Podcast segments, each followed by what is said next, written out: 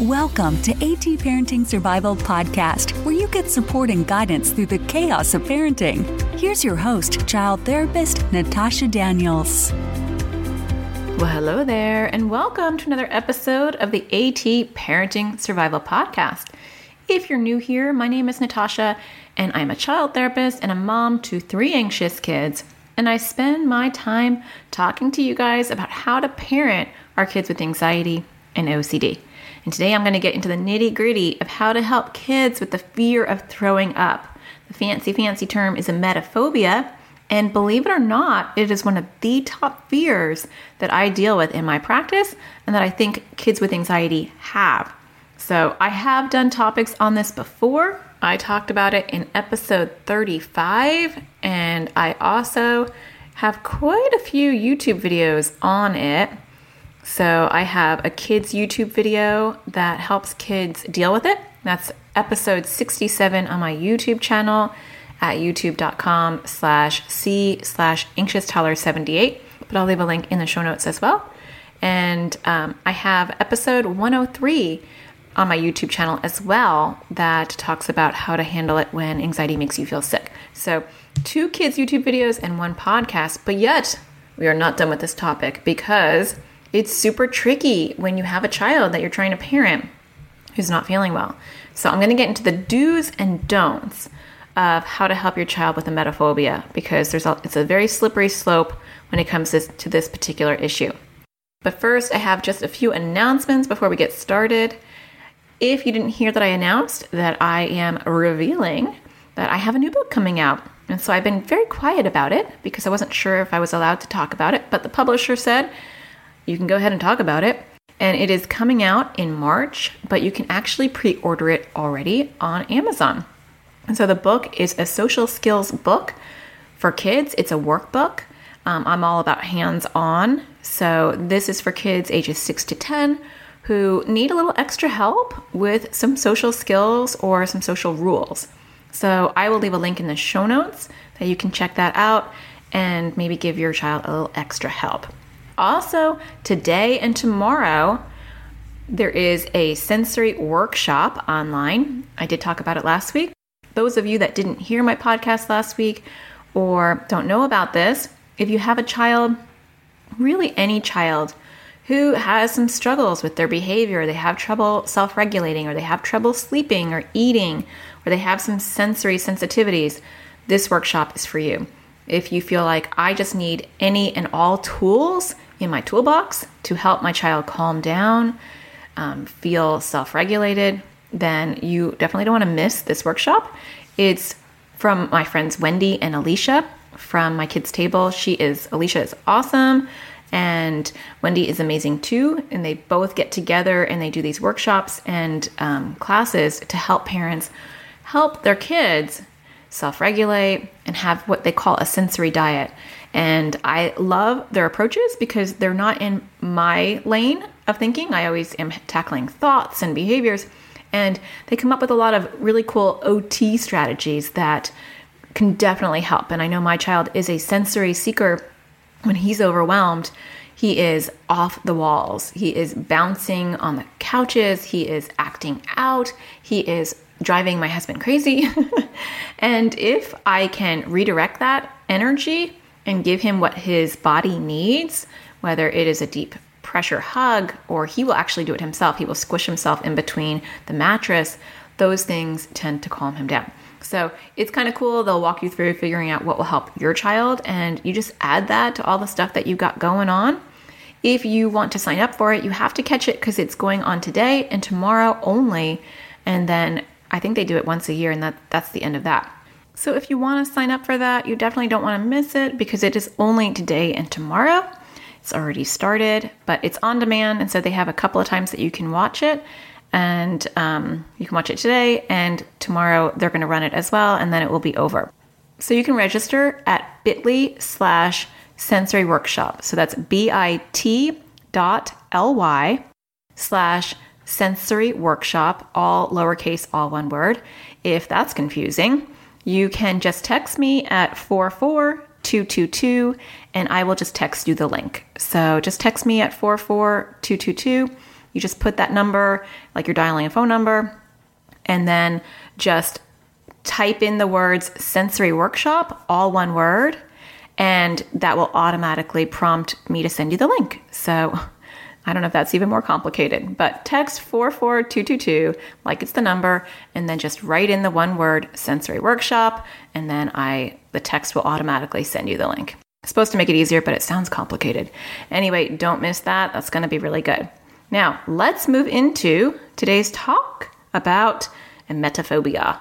So, emetophobia, I'm just going to summarize it briefly, even though I've done other podcasts that you can definitely check out.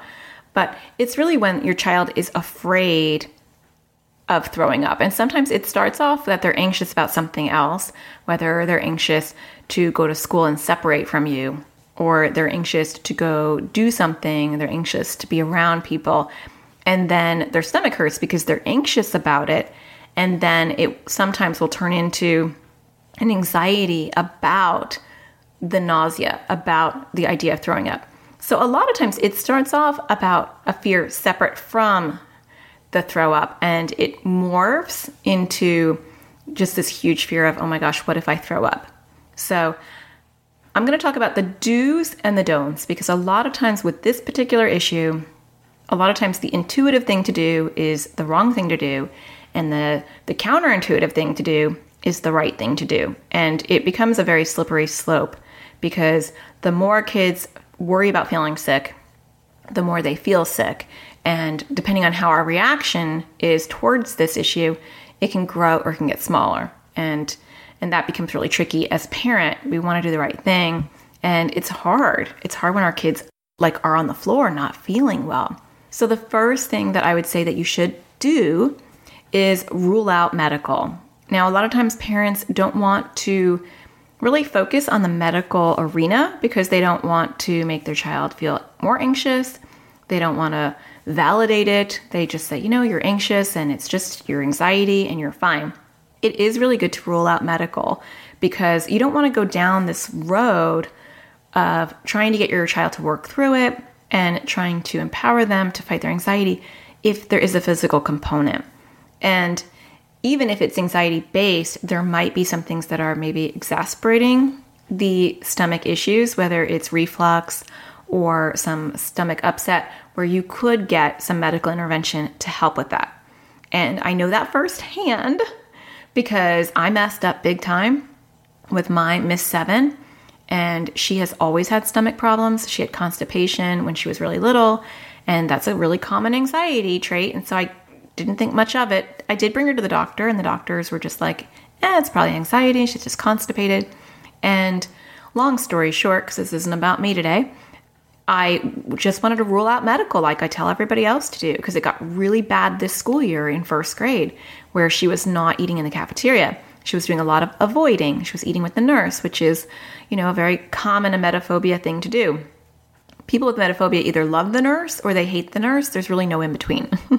it's either like she's my best friend and I want to live with her, or like that is the center of the fear. Like that's where people go to get sick. So that's the last place I want to go. It's weird how different kids view the nurse differently. But my daughter thought she was her best friend. So I rule out medical and I did find out that she had celiac disease, which was huge because her stomach was really hurting. Now, she did start feeling anxious about her stomach hurting, and her fear, her emetophobia fear, is that she's going to throw up in front of other people. So it did morph into a true anxiety issue driven by social anxiety. But when we went on a gluten free diet, the stomach pain got drastically reduced, and the patterns became more like a emetophobia, where it was in the morning right before school or Sunday night right before school, um, or when she has dairy. We're still working on it. So, but the pattern became clearer once we were able to get the medical component in check. So, and there is there is a correlation between celiac and anxiety and a lot of other medical conditions that um, are stomach related. So, the first thing to do is rule out medical. And you want to go, I would say, to a GI specialist because it's just good to just go right to the specialist if you're able to do that. Maybe get a referral from your pediatrician and just really have someone really thoroughly go through and make sure that there's no food allergies and there's no sign of celiac or Crohn's or IBS or anything else that can be causing those kind of stomach issues because you really don't want an anxious child in the medical world for too long uh, because they get anxious about it, which obviously makes sense. So that's the first step. And then once you get a clean bill of health and you know, okay, the GI specialist, the gastroenterologist said that the, my child's stomach is okay and this is anxiety related, then we can move forward. And this is something you don't want to do. So I'll talk about the do's and the don'ts. I'll sprinkle them both in at the same time. So you don't want to minimize your child's pain.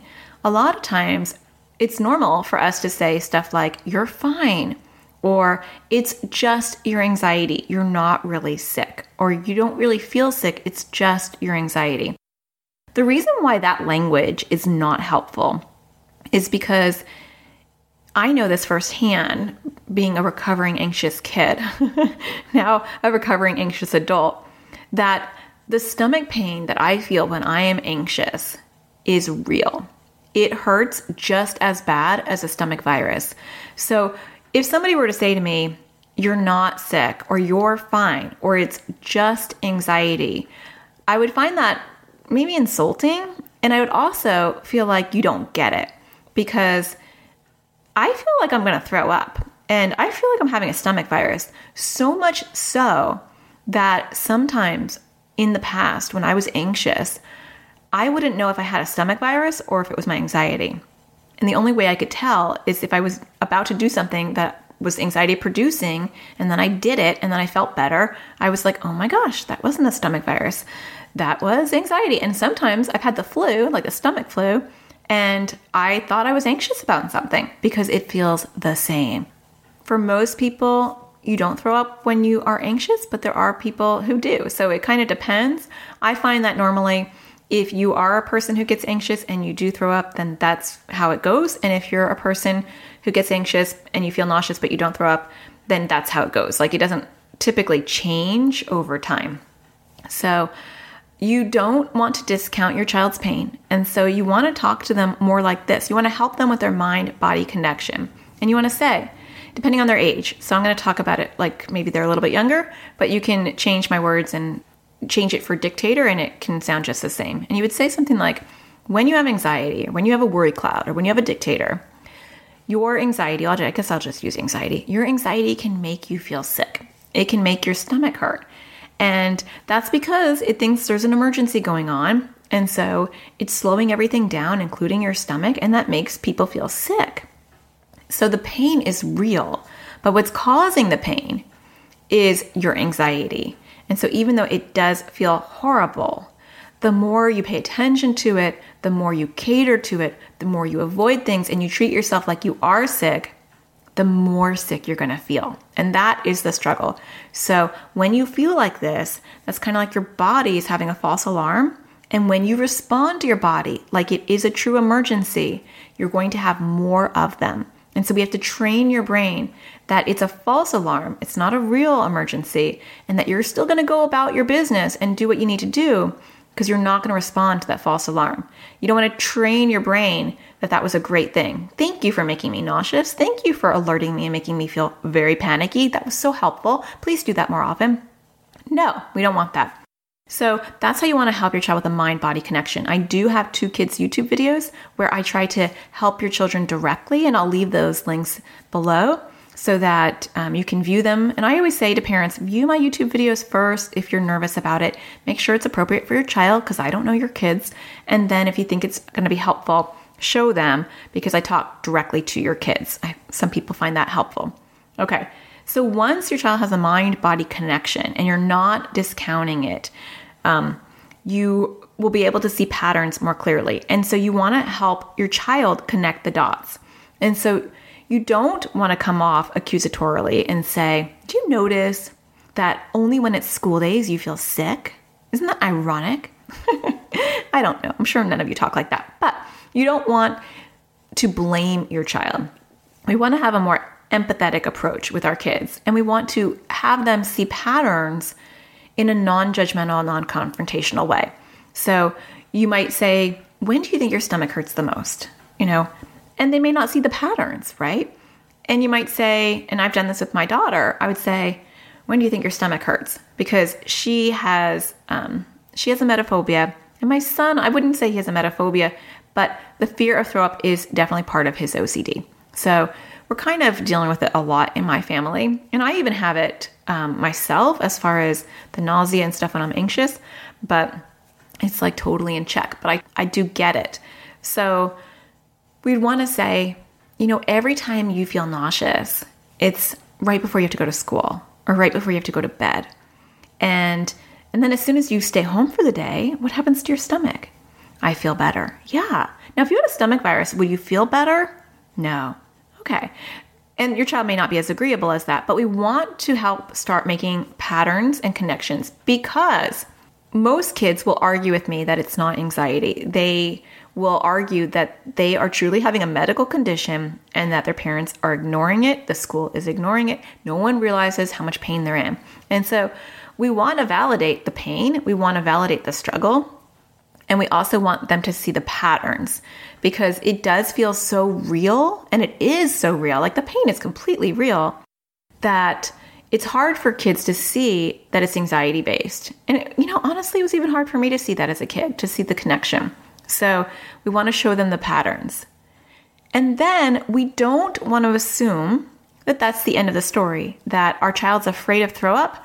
And so we just need to do challenges around throw up. Now, if you went to a, a therapist that specializes in anxiety or OCD, the treatment for emetophobia is predominantly through exposure response prevention. Um, so they're going to expose your child to the word, maybe pictures, images, videos, maybe something actually in their office, like fake throw up.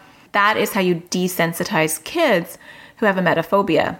Now, I find that that's not enough. We want to dig even further because what's the worst part about the throw up? We want to get to that because that core fear, and you know, I talk a lot about core fears, that will give us an indication on what is happening. So, what's the worst part about throwing up? Well, for some kids, they might say the worst part would be, you know, everyone's going to stare at me, no one's going to be my friend. Now, another kid might say, well, I might choke on it and I might die. And another kid might say, well, I don't want to dehydrate. And another one might say, I might lose control or I might damage something. Now, most of the time, it tends to be I'm worried about what other people think or I'm worried about the pain. I mean, those are the two most common, but you never know. We cannot assume what the struggle is for our child. So we don't want to make assumptions. We want to find out what's the worst part about throwing up. We don't want to say what's the what's so bad about throwing up. Normally I start my sentence with, "Look, I know I don't like throwing up. Nobody likes throwing up. But what's the worst part about it for you? What what scares you the most?" And find out what their answer is. So, up next, I'm going to talk to you about some tips on how to help your child work through their emetophobia and what you can do and what you shouldn't do when you're trying to help them overcome this. Stay tuned, that's what's up next. Well, talking about all these health issues, I want to talk about Care of. Care of is a monthly subscription vitamin service that delivers completely personalized vitamins and supplement packets right to your door. And I noticed when I use this, you go on and you take their online quiz, and it it's very is a cute little quiz, and it will tell you exactly what vitamins you should take based on what you put in the quiz. And then they ship it to you, and it comes in these cute little packets with your name on it. And you just pull out a packet each day and you take the vitamins.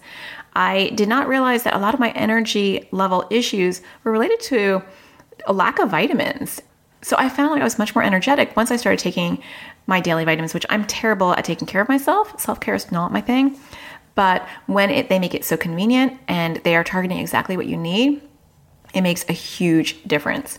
So I love Care of, and they are going to love you because they are doing a monthly special New Year's offer. So you get 50% off your first month of personalized Care of vitamins, and you just have to go to takecareof.com.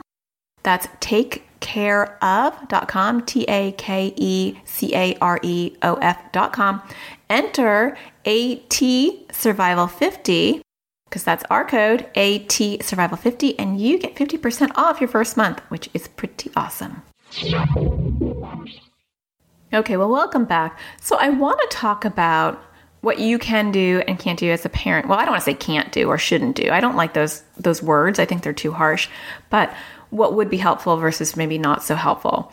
And when you have a emetophobia, your anxiety wants you to avoid. And so you will avoid everything and anything that your brain connects to the feeling of nausea. So if you're a kid, the the thing that it will link to automatically is typically school. That's the first thing to go. And so anxiety will be like, "Hey, you know what? School is making you anxious. And there's an easy way to get rid of this nausea, just don't go to school." And so school avoidance and emetophobia, they go hand in hand. And unfortunately, once you go down that slippery slope and you so you maybe you go to half day and then maybe you eventually go to homeschooling then the emetophobia wants more because avoidance is pretty much the meat of emetophobia and knowing that as a parent you want to help your child not avoid as much as you can. Now, that's not about school or homeschool. It's just about avoidance or non avoidance. And so, even if your child is so critical and can't function and maybe they are truly throwing up or maybe they spend the entire time in the nurse's office or maybe you can't get them out the door there are some things that parentally like we just can't prevent no matter what like you can't physically pick your kid up and put them into the car and go to school although some of us try you can't do that it's not helpful so if your child's already not refusing to go to school you want to continue kind of fostering non-avoidance and so I'll give you an example. Um, my daughter, who's seven, she was already starting with, you know, the very typical emetophobia path. And recently, even though she's gluten free, her stomach is still hurting her in the mornings when she has to go to school. And most of the time, it's because she's socially nervous about something that's happening that day. Like she's worried someone's going to yell at her, or there's a substitute who's mean. There's always something that is very anxiety related that's upsetting. And so she said, I don't want to go to school. I don't ever want to go to school. And so I had a frank conversation with her and my son. And I said, anxiety never wants you to go to school. And anxiety wants you to just avoid. And we they're seven and nine. So I was like, Do you know what avoid means? And we had a conversation about what avoid means. And I said, and so your anxiety is going to say, you know what, just avoid school and then everything will go away. But that's a total lie because once you avoid school, then it's going to be like, you know what, just avoid going out to eat and then you'll be fine. And then you're going to avoid that. And then it'll be like, you know what? Just avoid going where there's other people around and you're going to be fine. And then you'll do that. It's never satisfied. So I had a frank conversation about that. You know, you think this is the answer, but if I let you avoid school all the time, then it's going to be greedy and it will take more from you. So, depending on where your child is at, you want to talk to them that way. And even if your child's homeschooled or is at home, um, whether that's just you know your parental philosophy or it's because of your child's anxiety, you still want to get them out of the house um, separate from school. So you want to do challenges. You want to get them around other kids. You want to find out what is their core fear because for some kids it's they're they're worried they're going to throw up in front of their peers. And so we get rid of school and they're not really around a group of kids per se, and so their anxiety goes down.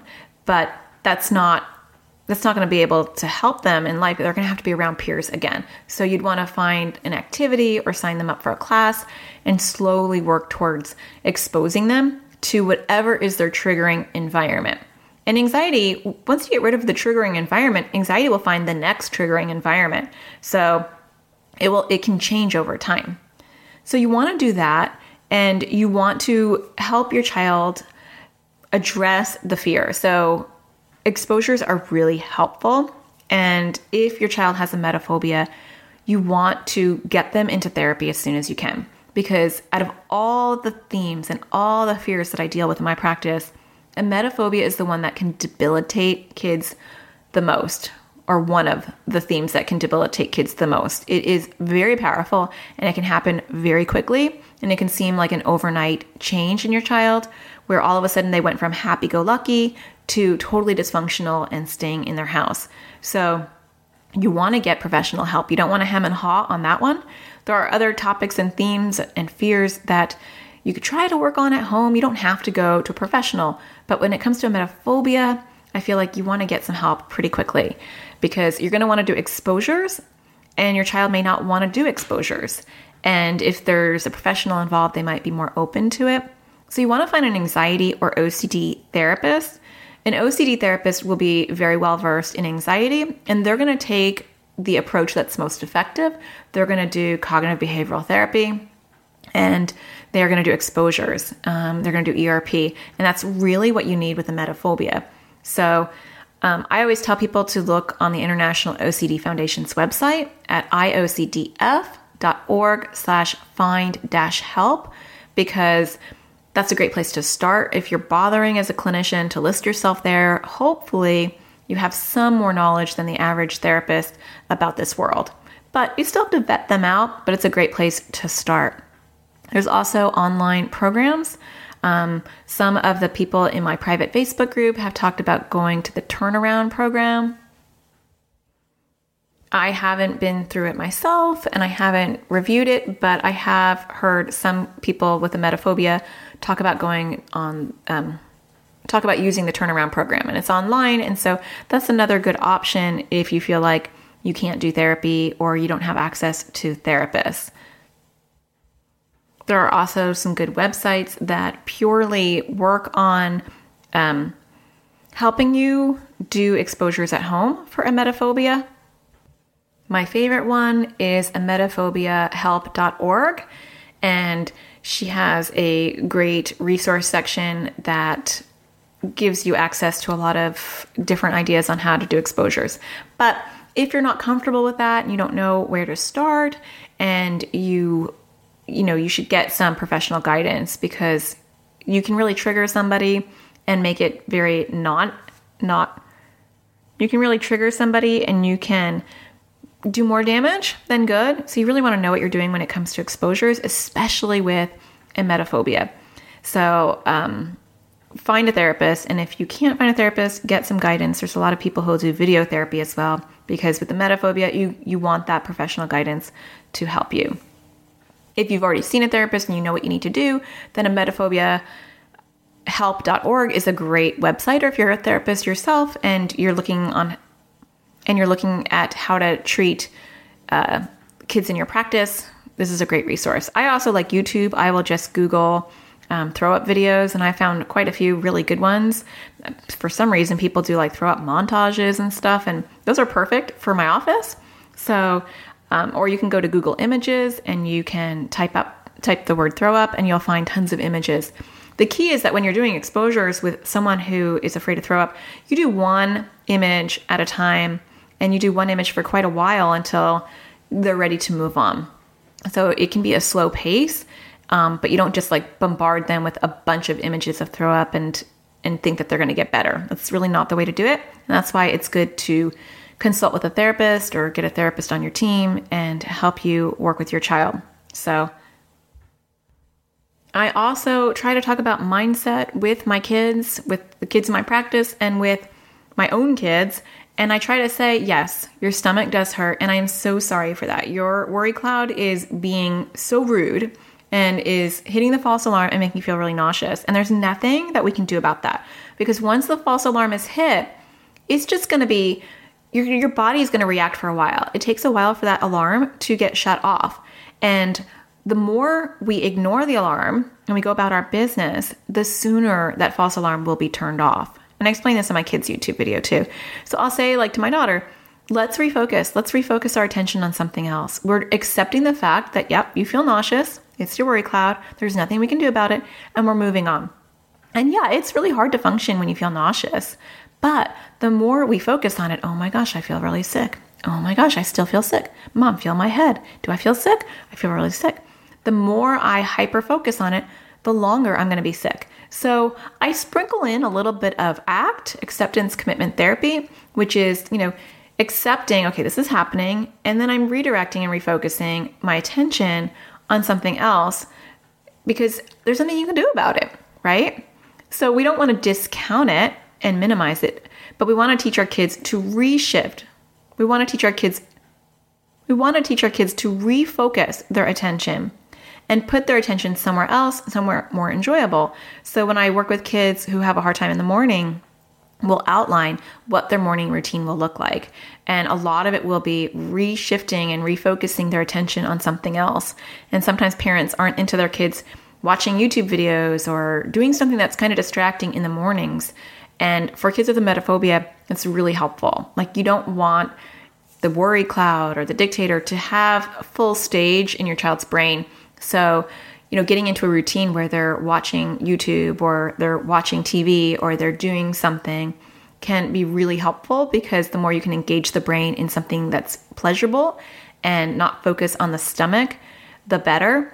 And then the second part of this, because it's not distraction, the second part of this is also accepting and acknowledging the stomach pain. Yes, I feel nauseous. Yes, my anxiety is pressing the false alarm and I'm having a false emergency right now. But I'm also going to refocus my attention on something else. So it's different than distraction in the sense that I'm not trying to pretend like this isn't happening. I'm not coming back mentally and checking over and over again. Oh my gosh, it still hurt? Yep. I'm accepting it and I'm choosing to move on from it. So much easier said than done. I totally get that. But I wanted to give you a little bit of guidance on what to do versus what not to do down the slippery slope of emetophobia. So I will leave a link to all those resources I talked about. If you are looking for further support, always join my private Facebook group. We are almost at 10,000 parents in there, which is pretty amazing. And I will leave a link below, but you can also go to facebook.com slash groups slash AT Parenting Anxious Kids, or just you can search AT Parenting Anxious Kids on Facebook and you will find us. If you want further support, you can always join my private private Facebook group and you can become a member of the AT Parenting community, which is my community that has access to resources and group coaching calls and a bunch of other really good goodies on a weekly and monthly basis to help you along your journey raising a kid with anxiety or OCD. So I hope you are enjoying the show. And if you would like to get back, please hit a star on iTunes and rate the show. I appreciate that. That tells other parents that this is not a waste of their time and they're going to get some value in listening to this podcast. I always like to end my show by reading someone who bothered to take the time to write a review. And if you want to write a review, I greatly appreciate that. And to show my gratitude, I always like to read one before I go. Shannon wrote, I am just finding this podcast. Thank you so much for sharing all your expertise on OCD and anxiety. This greatly affects my teenage daughter. Please continue with any OCD advice you have for teens. Wonderful podcast. Much appreciated. Thank you, Shannon, for leaving a review. I appreciate it. And I will definitely do my part in working on some OCD advice for teens. You do want to also check out my YouTube videos for kids. When I say kids, predominantly kids between the ages of 8 and 25. I know 25 year olds aren't kids, but a lot of times adults will say, Hey, your YouTube videos are super helpful. I know they're supposed to be for kids. And really, teenagers will get a lot out of those YouTube videos. So definitely check those out. I have a playlist that is just for OCD, OCD for kids. And a lot of kids with OCD who are teenagers are finding those helpful. So hopefully that'll be another resource for you and your daughter, Shannon. Well, if you have something you would like to say, please leave a review and maybe next time I'll be reading your review. I hope you find the sparkle in everything you do, and I will talk to you again next Tuesday. Take care. When I first discovered Natasha, I was in a desperate place with my son, and his anxiety was getting worse, and we had tried counseling and it was not going well. Natasha gave us practical tools. She wasn't like the books that we had read that were, you know, you have three kids, but somehow you can magically spend 10 hours a day on your one anxious kid and just, you know, life is great for the other two. She's helped me understand OCD on a level that no therapist I have come across seems to understand. Natasha had practical real life advice that we started implementing the day that we listened to them. Not only did it help with our son's anxiety, it helped my husband and I to recognize um, the anxiety that we had in our parenting that was actually contributing to our children's anxiety. Her tools are, I mean, life changing. She has been amazing, and I'm so thankful for the work that she provides to all of us who have children um, who battle anxiety and OCD. It is so exciting to see him about a year later, just thriving in school. She really has guided us the whole way, and without her, our lives would be very different. We're very grateful. My husband and I are forever grateful to Natasha Daniels for helping us to figure out where to even start with anxiety. If you have a child with anxiety or OCD, she is your go to woman. Parenting a child with anxiety is not easy, and sometimes it feels hopeless. And um, in a desperate time in my journey with my son, I started searching the internet and found Natasha Daniels. She has been a lifesaver. Her resources have given me hope, they've given me tools and support, and I I highly recommend her and her resources. They are phenomenal and they're some of the best resources you can find out there for anxiety and OCD. Hi, my name is Natasha Daniels, and I understand what it's like to raise kids with anxiety and OCD. I'm doing it every single day. And I also know what it feels like to empower them, to give them the skills and tools to help themselves, to watch them blossom, face their fears, and become more than their anxiety and more than their OCD. And I want to do that for you as well. Join me in the AT parenting community where I partner with you and walk alongside you in your journey, helping you getting to know your family and your child's particular needs and particular struggles. I'll help guide you and walk you through ways to empower your own kids and see success in your house. You will finally have someone in your corner who not only has the understanding of your struggle, but has the expertise and knowledge to help get you through it. You can find out more about the AT Parenting Community at atparentingcommunity.com or you can text all one word AT Parenting Community to 44222. Together we can do this.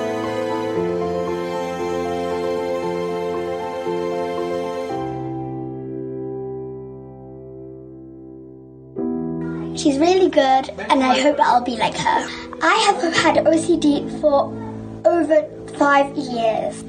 I have trained my brain, and you can do the same thing.